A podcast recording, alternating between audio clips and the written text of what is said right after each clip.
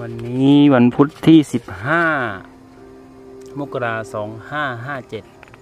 เป็นวันพระใหญ่ขึ้นสิบห้าค่ำนี่เวลาก็หกโมงห้าสิบแปดทุ่มหนึ่งแล้ว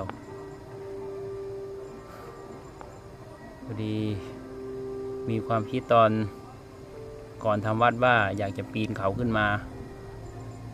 ชมพระจันทร์ในคืนวันเพ็ญ ท่ามกลางบรรยากาศของเมืองอ่าวลึก แต่ทางนั้นค่อนข้างที่จะลำบากมาก เพราะว่าทางต้องปีนแง่งหินแหลมๆแล้วก็ต้องบุกป่าฝ่าดงพอสมควร แต่ด้วยธรรมะของหลวงพ่อสมบูรณ์ หรือธรรมะของอาจารย์กลาทำให้ไม่ได้คิดอะไรมาก สังเกตความรู้สึกที่เกิดขึ้นแล้วก็ปีนขึ้นมาเลย ไม่ได้ใช้ความคิดในการปีน ก็ขึ้นมาได้แต่ยังไม่ถึงยอดนั่งอยู่ชักง่อนหิน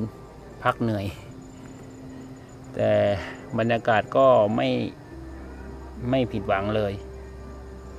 สวย บรรยากาศยามค่ำคืนพอดีวันนี้มีงานศพใกล้ ๆ กับที่วัดกำลังบรรเลงดนตรีไทย แล้วก็คงจะมีนิมนต์พระมาสวด อืม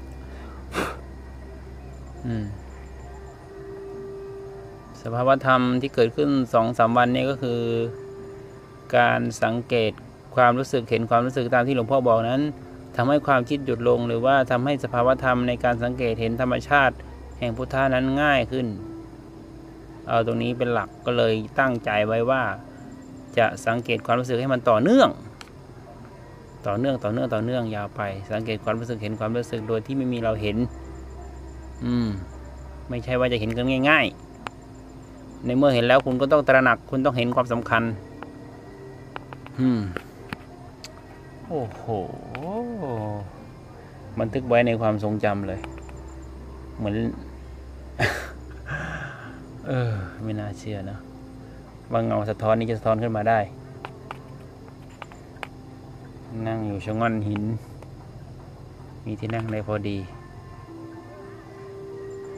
รยากาศยามค่ำคืน เหมือนฤาษีชีภัย เหมือนกับเลี้ยงผา เหมือนกับลิงป่า ไม่เหมือนกับพระเลย